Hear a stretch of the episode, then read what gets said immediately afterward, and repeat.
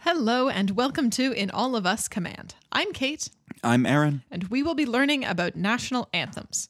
Each week, we choose a new country at random, we learn a little bit about this country, and then we listen to their anthem. After listening, we will rate the anthem based on several criteria and see how they all stack up in our humble opinion. We don't want you to think that because of the title, we're huge fans of O Canada.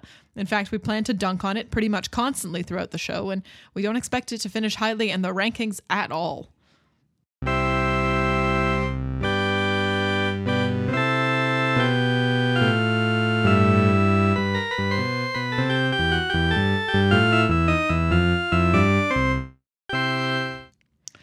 So, hi, Aaron. Hey, This week we are talking about Laos. Laos. And before we get into the history and stuff, we need to talk about the geography Great. because it's important. Always a good place to start. Where are we talking about? Well, we're we're in Asia. sure. Laos is a landlocked country. Okay. Um, so although you might think, as I did in your mind, that it has a coastal part, it does not. Did I guess it was an island nation last week? No, I think I think you knew it wasn't. Yes. an island nation, which is which is good because it's not an island nation. Um, it shares borders with a number of countries, including Myanmar. Myanmar, I think Myanmar. Myanmar. I think so too. That sounds better. Um, Thailand, China, Vietnam, and Cambodia. So it's That's that's a good surrounded. list. Yeah. yeah, by many And countries. it's not a huge country, is It's it? not. It's very long and skinny. I guess a couple of those I don't think are particularly big either. No, but some of them are. Yeah. and the the border is long with I think Thailand and Vietnam particularly. Um and then China's up there too. So it's a lot of like big powers as I was saying to you earlier some like heavy hitters in the area. Right. And also just countries to which a lot of stuff happened. So this episode is kind of going to be an exercise in not stepping on Vietnam or Thailand's toes, um, because it it could happen, and it might happen a little bit, but I'm trying to avoid it as best I can. Totally. Yeah. We're we're going to cover events more than once when we get to bordering nations. Like that even happened in our little stretch of you know Burkina Faso, Ghana, and Togo uh, there. Definitely. So there's going to be a relationship here that we can explore more as we talk about the the neighboring countries. awesome. Um, this is also the beginning of the story. I couldn't find a lot of like prehistory, like really early stuff. But then the the people in Laos at the beginning there were really good at writing stuff down. So we know a lot of the people who were in charge. okay. We're going to start, though, kind of in China. Um, so, in the 8th century, southwestern China was home to a group of people um, from what was then the kingdom of Nanzhao. And they are now called the Lao. So, this Okay. is like the main population. And they migrate sort of into the mainland through the 13th century. And they are kind of hurried along from behind by the Mongol invasions that we talk about Right. fairly frequently. Um, and that's kind of how they come to what is now like present day Laos. Okay, so even just the establishment of these people is quite late compared to Well, virtually every other place we've looked at. hold on for a second. There were already indigenous people Okay. who have been characteristically shafted and marginalized, as one does with one's indigenous people for whatever reason. Um, the indigenous groups, there's like five or six big ones. Collectively, they are called the Ka, K H A, Okay. um, which translates unfortunately to slaves. Or I saw a French translation also that had it more like savages. So th- this is not great. This continues actually to not be great. okay. They're so currently, okay. In the present day, the the government in Laos does not officially recognize in indigenous people. So what I mean by that is that from from what they have put down in the laws, all the ethnic groups have equal status status, sorry, but the like concept sort of of indigenous people does not really exist. Which leaves ripe territory for shoving people around. Right. And many of the indigenous groups are still kind of trying to cling to their sort of old lands and not be pushed out because there's a lot of good natural resources there. So it's a lot of like erasure going on, yeah. basically. Okay. Yeah, essentially. Um, so, so okay, we covered that. All right. So recorded history um, begins around 1300, and there's going to be like a lot of guys, kind of all back to back here. Totally. They're not super important in the long run, but I wrote down their names because it's kind of interesting to know. Um, so this first guy, his name is Fa Ngum. I think I'm saying that right. I'm probably not. Who founds the Laotian state of Lan Xang or the Kingdom of the Million Elephants, which I thought was kind of a great name for something. Um, going forward, we're going to talk a lot about Lan Xang. Okay. Um, that is modern day Laos. Is there like a political precursor? Yeah. Yeah. The it a lot is gonna happen. It's gonna Sure. it's gonna fall apart. They're gonna build it up again. Um, but for now, we're gonna talk about Lan Xang because that's that's what it was called. Um, so this is the beginning, right? I skipped a thing. Okay.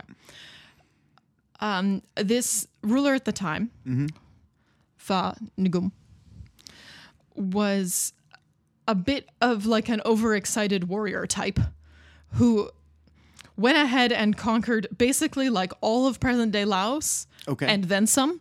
So the territory at this point is huge. I don't think it's the biggest it will ever be, but it is It's quite- up there. It's a significant portion. He does a lot of conquering. Um, and it can definitely be be taxing on a country when those borders expand too far too soon. Like you can't Yes. stretch your people too far if you're making a reputation as a conqueror. People are gonna come prove you wrong. Yeah, that's true. That's true. I think he doesn't deal with this as much. There will be some of that, though, Right. down the road a little bit. Um, this is also the beginning of the popularization of Buddhism in the area, and Buddhism is still the most popular religion Okay. today. Um, this is brought in by missionaries from Angkor, which I'm actually not sure where that is. That's a problem. Okay. Um, so I read that. I believe it's in France. Is it?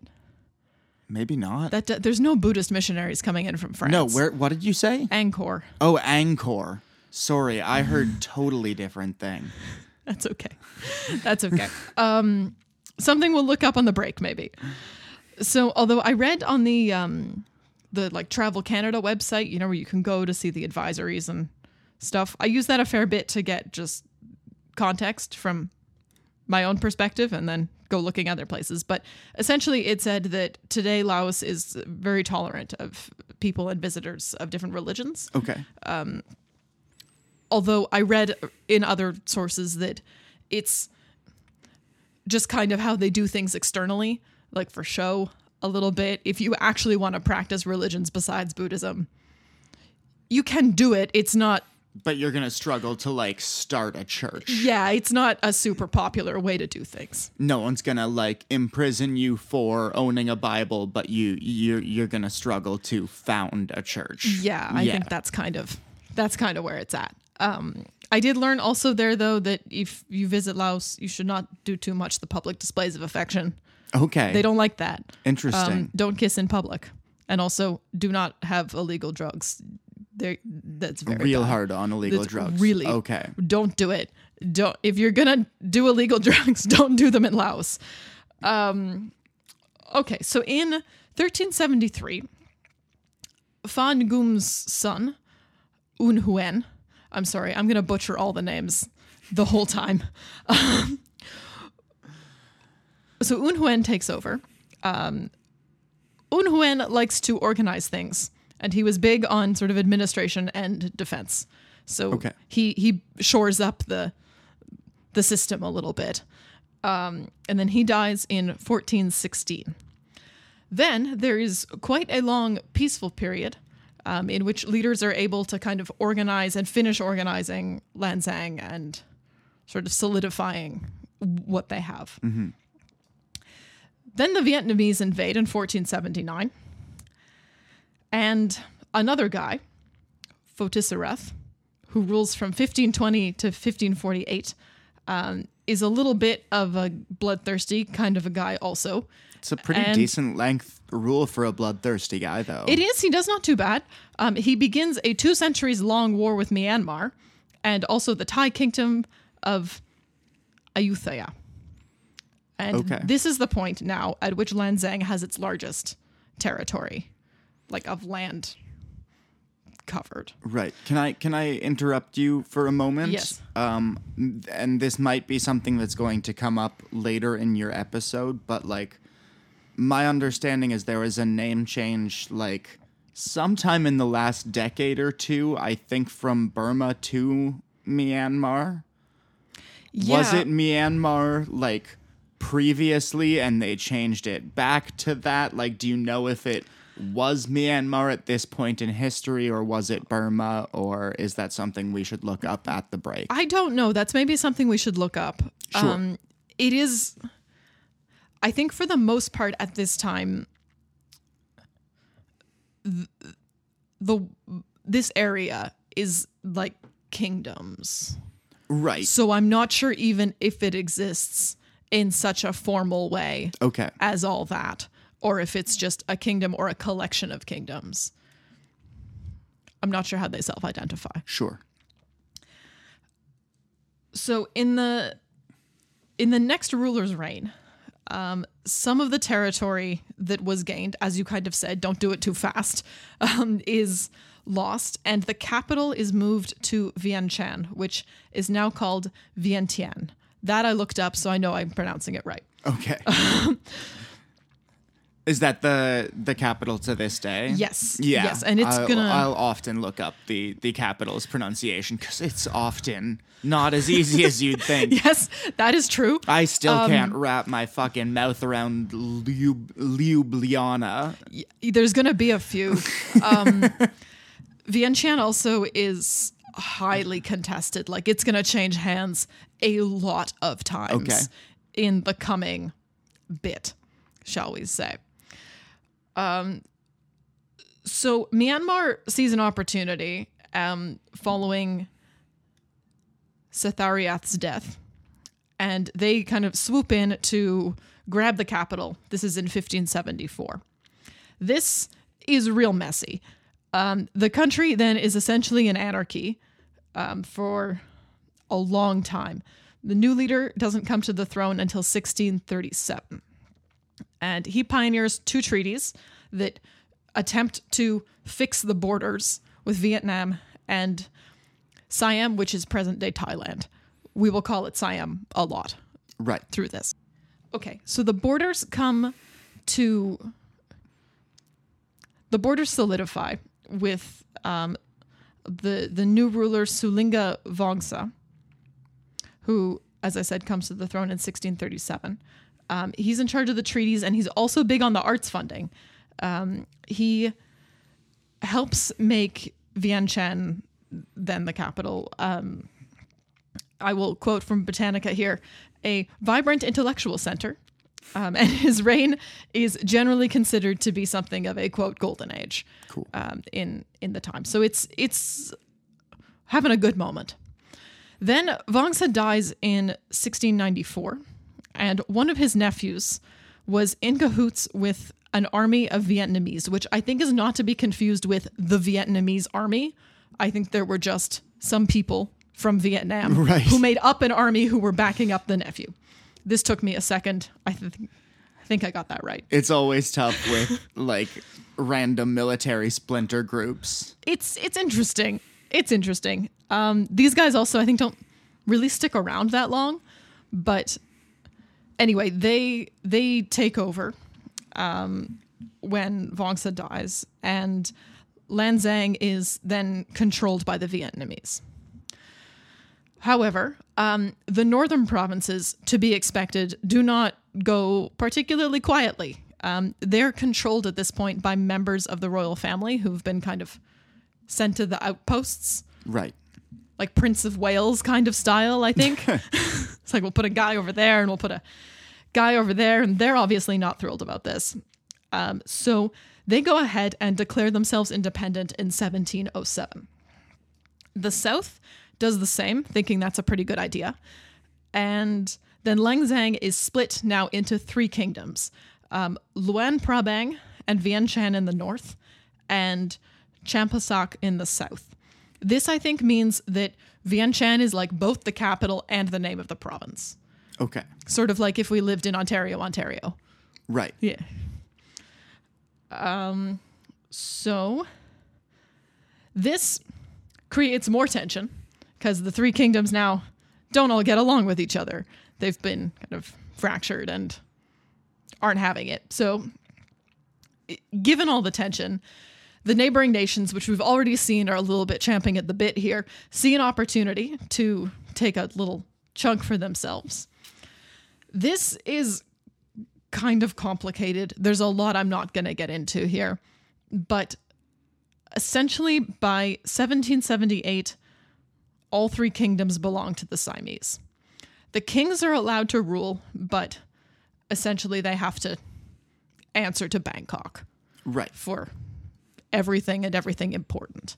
So similar almost to that like suzerain relationship we talked about last week where Very similar. the the suzerain country sort of had control over everything except how they were going to interact with other countries. Yeah, that that's that's pretty much it. Um, you can kind of do the local stuff, but you can't. But your foreign policy is out of your hands. Yeah, you can't make any big moves. Um, the thing that impressed me is that um, Laos has come this far without being colonized by any European nations. Um, it's already the 1700s, and that hasn't happened yet. Yeah. It will, though. Don't worry. Oh great. I was getting worried for a moment. The anxiety imposed by a lack of colonization. Um, so there's a guy named of Chao Anu who is king in Vientiane for about 30 years, and he tries to make his province independent now from Siam. He does this by cozying up to Vietnam, um, tries to get his son kind of a good foothold, and then he takes an army to Bangkok. He is understandably worried about the British presence in the area and is trying to sort of stake his claim before they come along and just scoop it out from under him. Um, the British at this point have already come colonizing in Myanmar, um, so they're encroaching quickly. Um, however, this kind of to be expected because we've established that you know Thailand is a pretty strong place. Um, this doesn't work out. Uh, Vientiane is essentially destroyed by the Siamese and made a Siamese province. Right. This then kicks off a big old expansion for the Siamese, which I'm not going to talk about in detail because I think we'll get there when we get there, kind of. But um, essentially, the French, who are currently holding a protectorate over Vietnam, don't love this. Siam starts expanding. France is like, What are you doing? Yeah. And now here we are. Um, the French negotiate with Bangkok and they install um, a vice consul in Luang Prabang, which, as we mentioned, is one of the provinces. Um, there's a lot of fighting in something called the Mekong River Valley, which is a big kind of military f- foothold Yeah. um, i- it's very important to the French and also to Laos, or what like would be Laos um, at the time. So That's in Vietnam, yeah? the Me- I think it's right on the border, Okay. the now border. Right. Um I think it's I feel like it's a thing I've heard referenced in like countless movies about the Vietnam War with, with the US. So it may come up there as well. Yes, I wouldn't be surprised. We will also see shortly how Laos was involved in the Vietnam War. Okay, sure. as well. Um, so the French are making a big military stink. They do so in Bangkok as well. Um, the Siamese back off a bit from the river, and the French take over the territory they abandoned. Um, and then they sort of solidify some treaties with Siam in 1904 and 1907 to again try to like hammer down what exactly belongs Right. to who? Because we're all still kind of confused about that. And this is like now we're into the 1900s. This is the century of going. Well, let's figure out what the fuck belongs to who. Like, Yep. Yep, we've arrived. Um, so, under the French, who now control kind of the whole area, this is now called French Indochina. The main administrative body is located in now Vientiane, um, which is independent, uh, kind of as we were saying, on a local level. So, they've retained like local politics, but on the big stuff, you got to talk to France about that. Um, the thing I read that was kind of interesting is that th- the French weren't that interested in Laos. They were not. They, they got ignored a little bit. Um, I think maybe just not quite as rich in resources or okay. as, as much of a population thing as some of the neighboring countries. So they Right. I'll admit to being a little ignorant on why everybody has wanted a foothold in Vietnam for so long. Yeah, like honestly, me too. Still a little bit, um, but that seems also to be where the French are concentrating. I think. Okay, I think partly too. I was reading this. It's it's the coastline Right. as well, Sure. which exists in places that are not Laos. Um, as we mentioned, it's landlocked, so some of these other places have have that sweet coastline. I love that you phrased that like a sick burn on Laotians. like, oh, you don't you don't know what a coastline is? It's that thing they have in places that aren't Laos. they, clearly they know what the coastline is. Sorry if it came off that way. This is not a dig at you. Okay. Um, moving on to World War II. Um, this this stuff gets fun. Stuff is gonna be fun. So the Japanese invade. Sure. They Have Laos like officially I guess they're with France. So yeah, they they have allied themselves with the allies then. yes, yeah, they're with Whether France. The- whether willingly or not. Yes, and the thing to keep in mind here also is that at this point, like Germany has invaded France and taken France. So basically, the, what's happening in Laos is a reflection of like the Germans via France telling the Japanese what to do. What the fuck? Okay. kind yeah. of. So it's it's a time. Um then That that genuinely sounds like a like a farce. it does, doesn't it? or one of those middle school like Amy told me to tell you that her brother Devin has a crush on whoever who has a crush on someone like one of those. I'm just picturing like this almost Doctor Strangelove esque war like satire comedy where this whole theater of war is being decided by the French guy who calls up the German guy who calls up the Japanese guy. And like there's just this whole like game of telephone being played with Yeah. every single correspondence. That's that's what I'm picturing. and I, I wouldn't be surprised if it kind of fell out that way. um, so then what happens is at the end of the war, the Japanese back out, and the the government restores Thailand the areas that France previously was in. France is kind of forced by the Japanese to give Laos their independence or to let them declare independence if they want to. Um, so they do in 1945 technically speaking, declare independence. However, France doesn't love this because they're being forced out of Right. their territory that they didn't even really care about that much. But anyway, they're mad about it. Um, so there is then a lot of don't know what you got till it's gone. exactly. The Lao story. So then there's a lot more war, basically, um, where the French come back hitting pretty hard to take back what they were forced to give up. Right. Um, and they pretty much have control again in 1946. So Why bother making them give it up, I guess? I don't really know. Like, what a colossally stupid war to have happen. They're like, France, you gotta give it up. And France like, okay, we gave it up. We're we're gonna take it back though. Yeah. And everyone's just like, I guess we didn't consider this.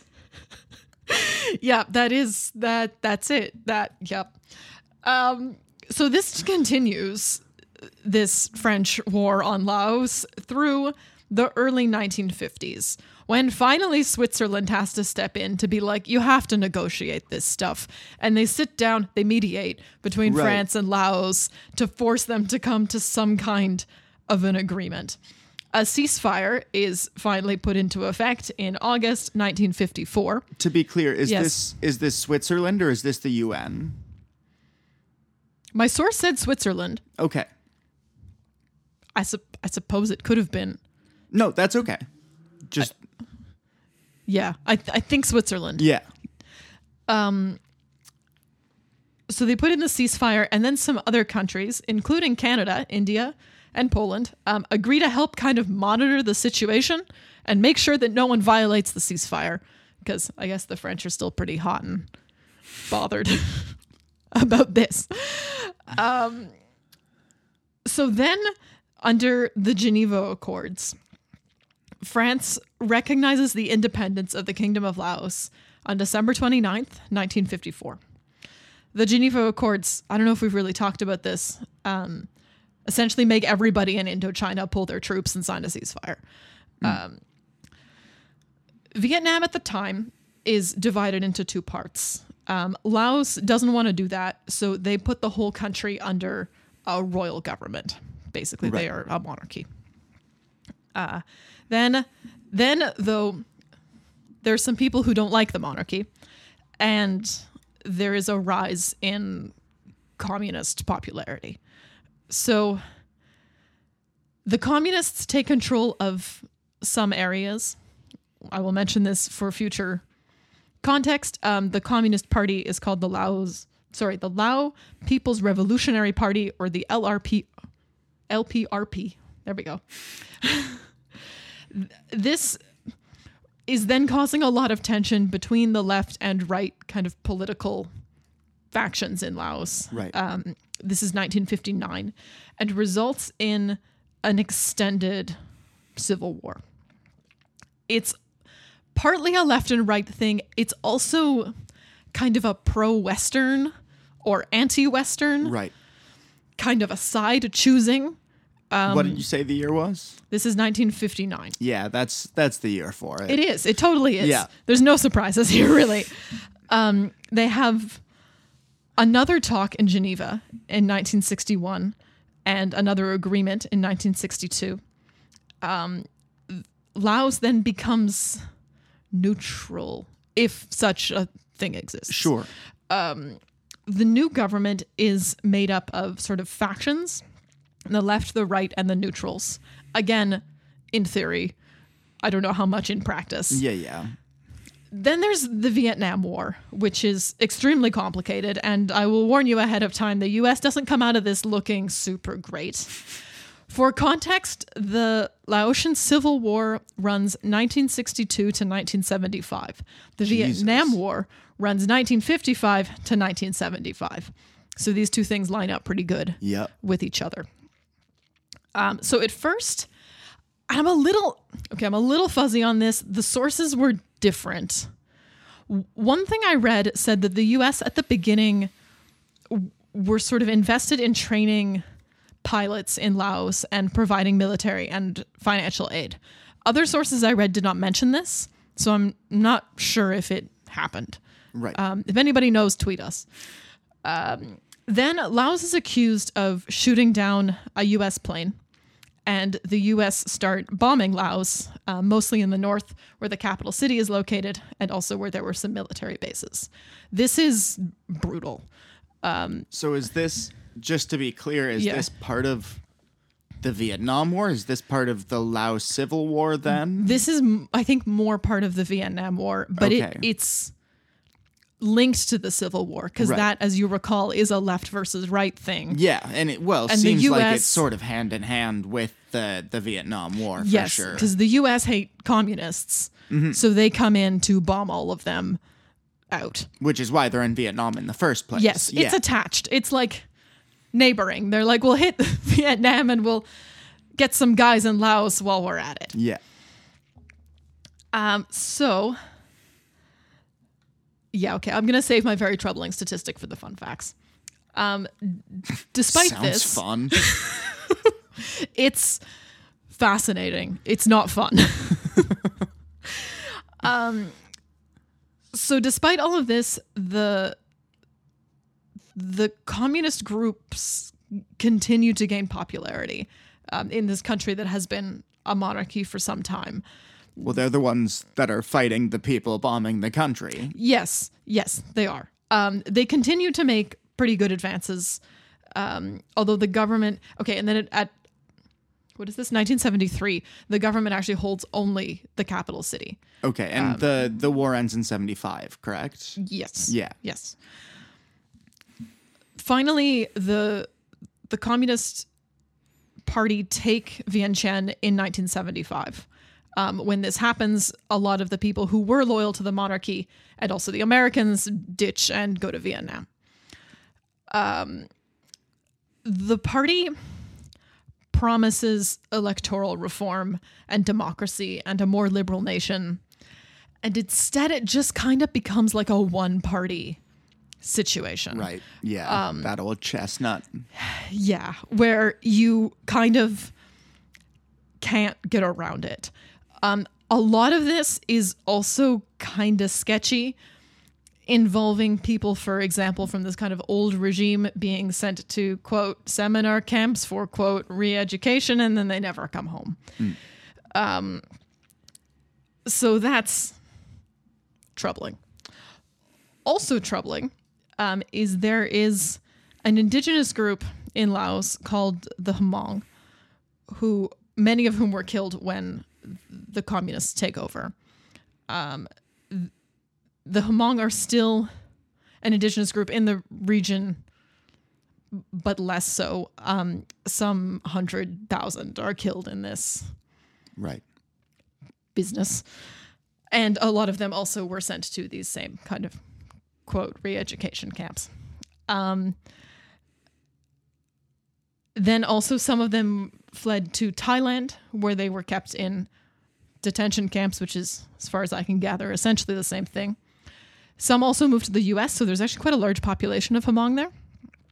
Um, but also, a lot were deported from Thailand back to Laos. This is in one of the sources that I read compared to the ongoing treatment of the is it Uyghurs Uy- Uyghur. Uyghurs? Thank you. Um, in China. And okay except they were arguing kind of worse because Laos and Thailand didn't face any repercussions for this and also kind of didn't get any media attention for it. So that kind of sucks. Although I'd argue the Uyghurs are kind of flying under the radar too. Uh, sort of. Or at least they were for a long time. Yeah. so I don't know. You you take that as you would like. Um, so today, the primary language in Laos is Lao. However, some upper class people also speak French, English, and or Vietnamese. Um, it's mostly a rural and agricultural country with a lot of kind of isolated areas, which interestingly kind of allows for the maintenance of dialects and traditions because people are so isolated the village leadership, I thought this was interesting too, is divided sort of between a headman and a monk. And the headman handles sort of secular and civil stuff, and the monks handle the religious side of things, Cool. which is not a structure I've really seen other places. But it is extremely rural. Only about 35% of the population lives in urban areas, and agriculture is a main um, thing it remains industry. That's the word I'm looking for.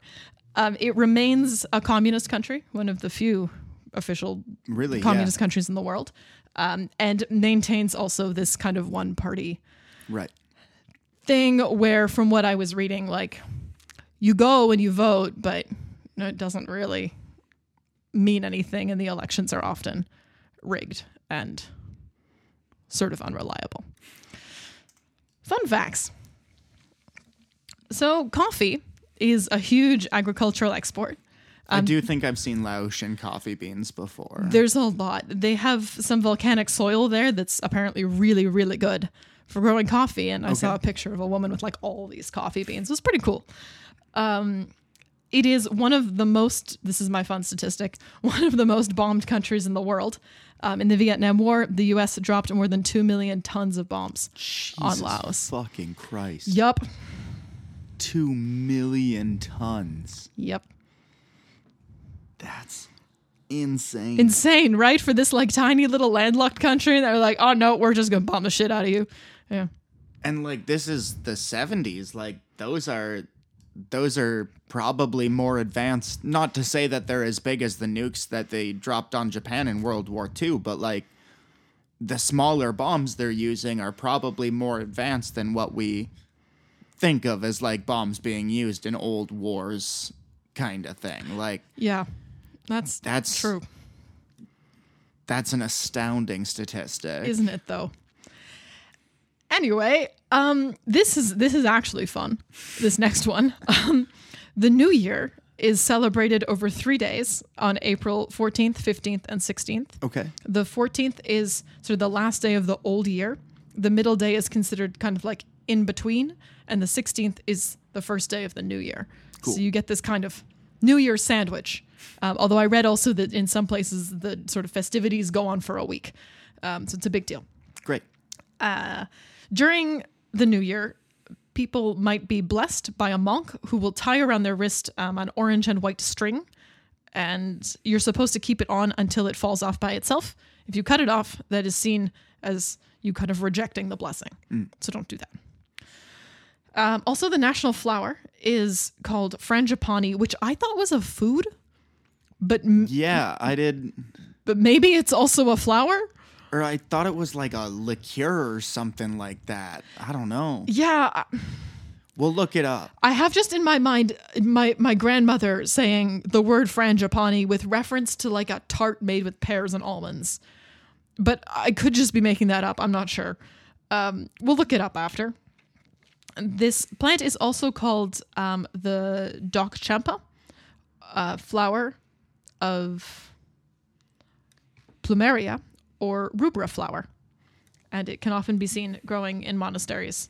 And they're considered lucky. Cool. Yeah. So that's that's what I have for content for tonight. Um, we're going to listen now to the anthem. I do have a couple questions for you before Sure. we take our break here. What are your questions? I am sort of scared because this history was so complicated. Uh, well, just two easy ones. It's kind of terrifying. What are your You, questions? you answered a lot of what I had, so really, I just want to know like a really quick because we will get into it in their episode, but a really quick sort of when did Burma and Myanmar like when did those names come from? yeah. and uh, yeah, just what's uh, what's going on with all these different things that Frangipane is. Okay. So we will answer those over the break. We will then come back and we will discuss the national anthem, Fang Sat Lao, which translates roughly to Hymn of the Lao People. Sounds great.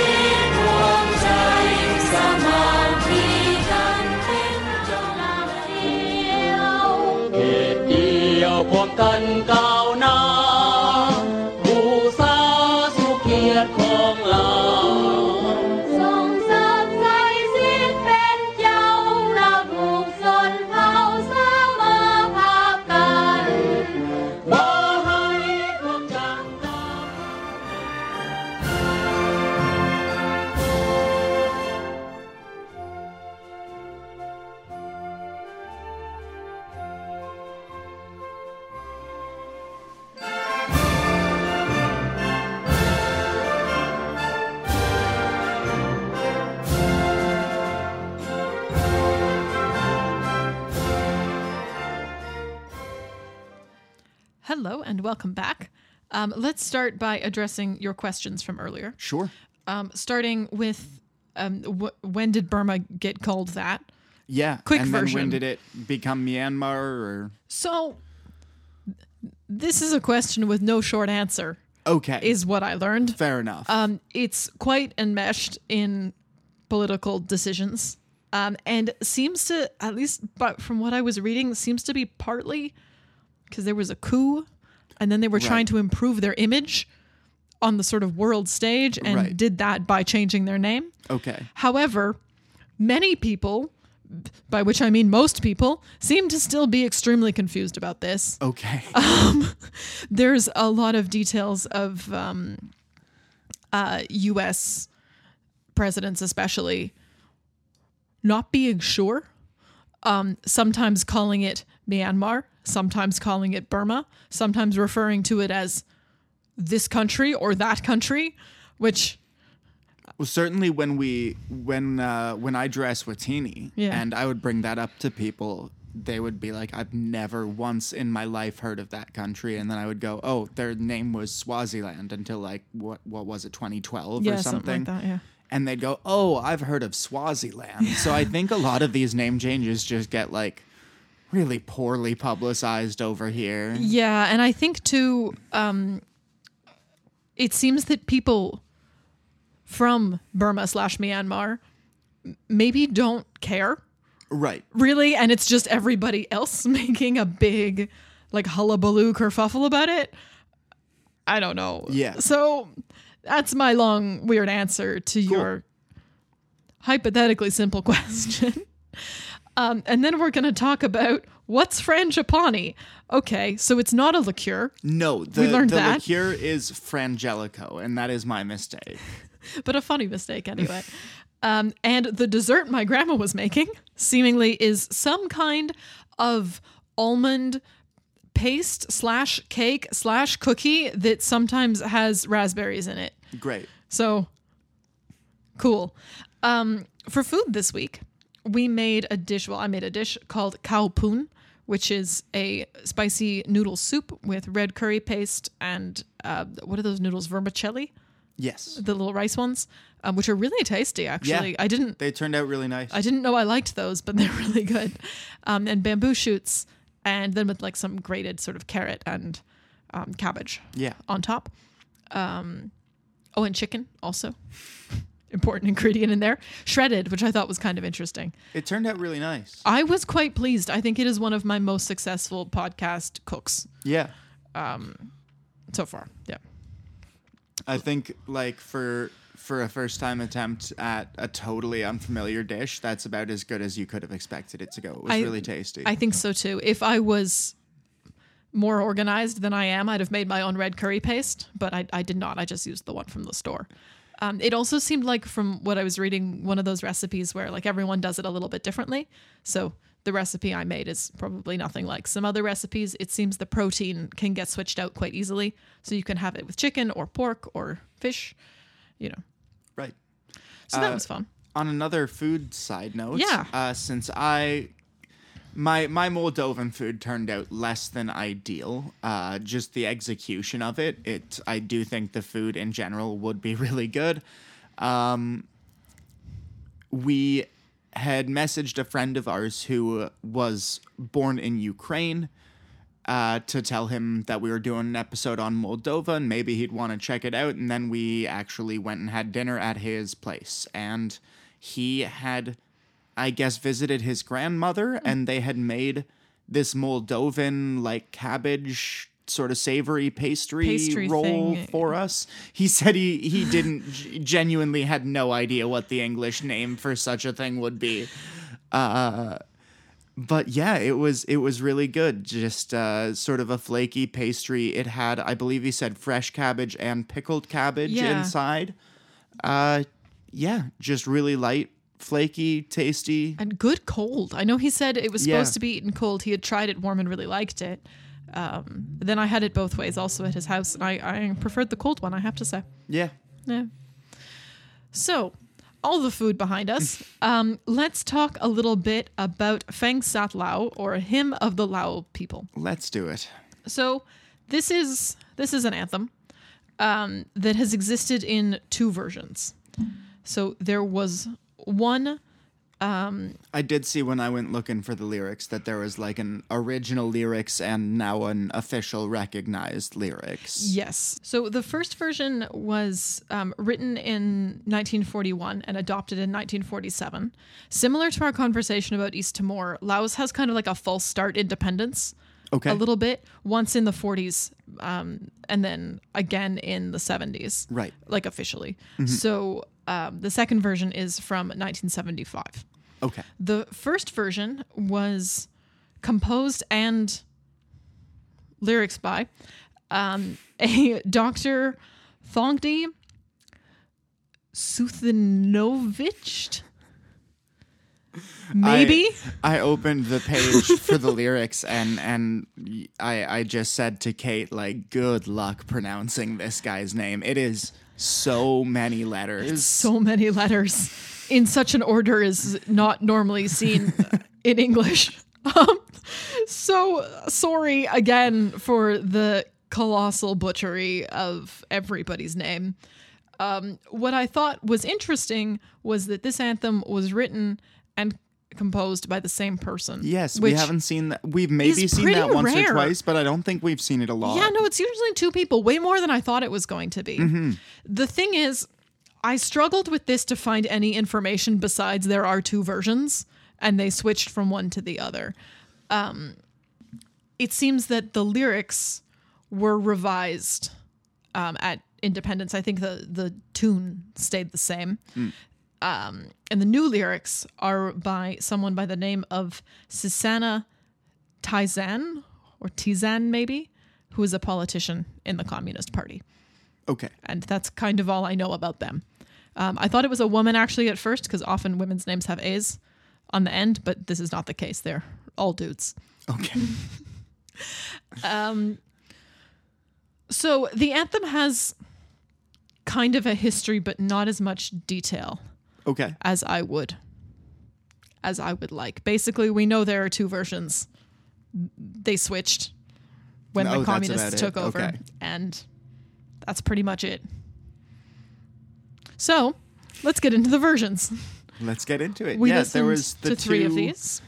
two that are quite similar. Yes, I struggled to find a live version.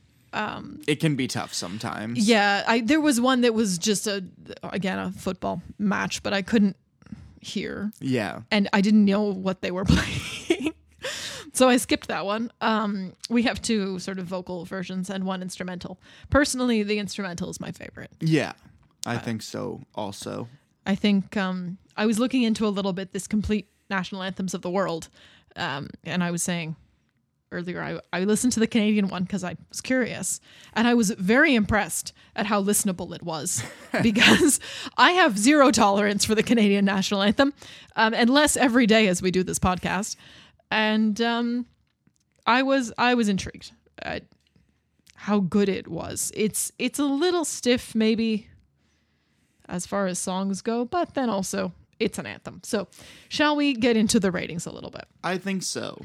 And if we're starting with the lyrics, these are maybe a little stiff for my taste. They are, and here's the thing I found also with the lyrics is that there's not that different between the old version and the new version. No, I didn't actually look very closely at the uh, the old version though. Glancing at it now, it is very similar. It's very similar, and I don't really know why they felt like they had to rewrite the whole thing, except maybe just to assert your power.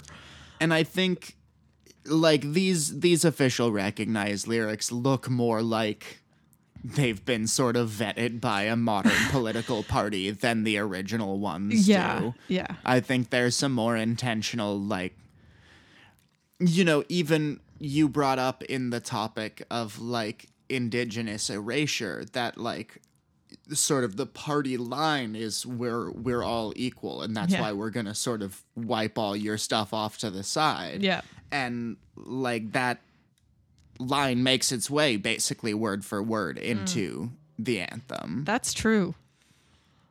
That's true. I hadn't really put that together So I think myself, it's but you're right. I think it's just clearer political messaging yeah. direct from the party this time. Less sort of poetic yeah. and more which f- for me is gonna lose them points because this Yeah. this feels like a speech that's passed across a couple desks rather than It's true. like And like one of them was the intern who was asleep that day. Like, yeah, yeah. it's it's not you know the the revolutionary poem that was written in a fit of inspiration. Like even the original ones were a little bit more than these ones. yeah. The lyrics I think are probably my biggest knock on this anthem. Yeah, I agree. I kind of like I've read them over obviously a few times now, and every time I read them, they just kind of slip through my mind. It's because it's such like boilerplate. I know language. I can't hold on to it. Yeah, Anyway, um, so for lyrics, I'm gonna go like maybe five. I was gonna go three. Okay, okay. Music. Music, I think, is a little stronger, though not particularly strong either. Yeah, it's not blowing me away, but I think when we talk about like malleability, I think it does have some of that. You can A little bit, you for sure. You can see in the instrumental version that they are. You can open it up a bit. You can That's you fair. can do some stuff with it, and that gains it some points for me Yeah. for sure. It uh the whole proceeding of this anthem to me feels very stiff. It is quite. Uh, and yeah, that's that's just tough for me on this one. I think I'm gonna go for about a six on the music. Six, I think that's fair. I'm gonna go maybe six point five because I did quite enjoy that instrumental one. Background. Okay, so there there is a story. I feel like there's more story than we kind of have on record. Yeah. I But- I feel like we're we're definitely missing a piece or two of of the background, but there there is some stuff there. It's fine. It's it's, a very middle of the road background story for me. It is, and like clearly, as we can see in the lyrics, kind of a political cleanup job. Yeah. a little bit of like an after the fact like not that it was unpalatable before but let's make it like super palatable for going forward I'm gonna go maybe four and a half. yeah i agree i think i'm gonna go four um significance I mean, there there I this is where I think it actually does deserve Okay. some points. I, i'm curious because right now i'm feeling a little flat about it I mean, I'm not crazy about the anthem, but it is basically like, you know, what I would expect to find if I opened the website for the Communist Party of Laos and clicked on the mission statement section. Yeah, like, that's that's true. It is it is um sort of steadfast. They know what they're after. and just the the existence of the anthem itself is worked in not only to their actual final independence but that original false start at independence hmm. i i do think there's something there in terms of significance i'm certainly not going for a super high score here but i think it deserves as high as a 7.5 Yeah, I ag- I agree. You have you have won me over somewhat with your arguments. I as I say I'm having trouble holding the lyrics in my mind, but I think you're right that if you read them when have you read a mission statement and been able to hold it in your you mind? you can't. You cannot hold the mission statements. Um, I've read so many theater mission statements. Oh my god, we used to have to for they, class. they mean nothing. They mean nothing. Um, pro tip if you're ever writing a mission statement, I guess. Okay, um, but yeah, I I agree that they are m- making their point, um, and they have been through some stuff, and it's it's messy. It's a lot of like division and putting it back together, and then you belong to a different country, and then someone else just kind of swooped in and was like, ah, "I guess I'll take over now," and then the U.S. bombed the crap out of you. Yeah, Well, it's, it's, not one great. of those things too where like a distinct political entity of Laos is not an old idea. No, it's a very recent one. Yeah. It's a very recent one. Um, okay, yes. What did you say for that? Seven point five. I said 7.5. Okay, I'm gonna go ahead and give it a seven. All right. X Factor. This does not have a lot of X Not factor a for ton me. of X Factor. There's not a lot of swagger in this anthem. not a lot of swagger. That's true. That's really what it comes down to, doesn't it? It it is. I'm pretty sure. What was it? Sao Tome and Principe had the the rap break in the one version Yeah. that gained them a ton of X Factor points. It that one was cool, and for like such a small country too, that I'd certainly never thought of before we did this.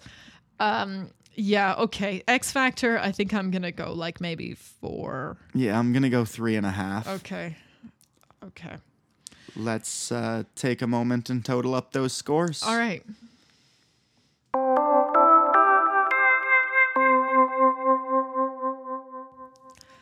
So that gives us an overall score of 51.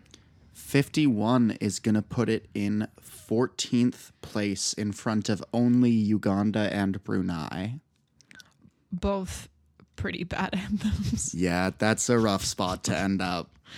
Sorry, Laos. Your food is delicious. The food was excellent. Your anthem, less so.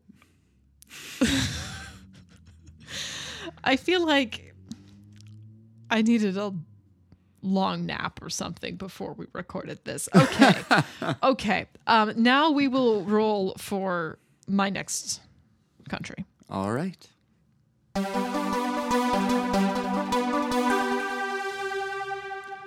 And the magic 206 sided die says number 80. Number 80. Okay. Oh, What you got here? Iceland.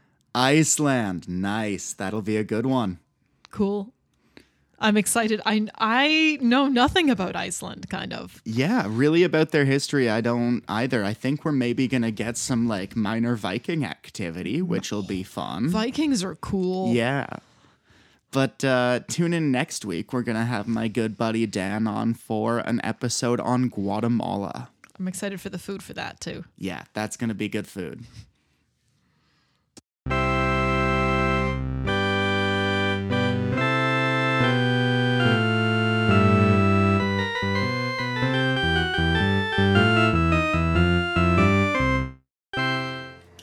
Did we get something very wrong? Did we skip an entire part of the story that's worth mentioning? That's very likely, and we'd love to hear the correct version. Please tweet us at IAOUC Podcast or send us an email at inallofuscommandpodcast at gmail.com. We record these episodes a bit in advance, so you may not hear a correction right away, but we're not too big to admit we are wrong and it will be corrected.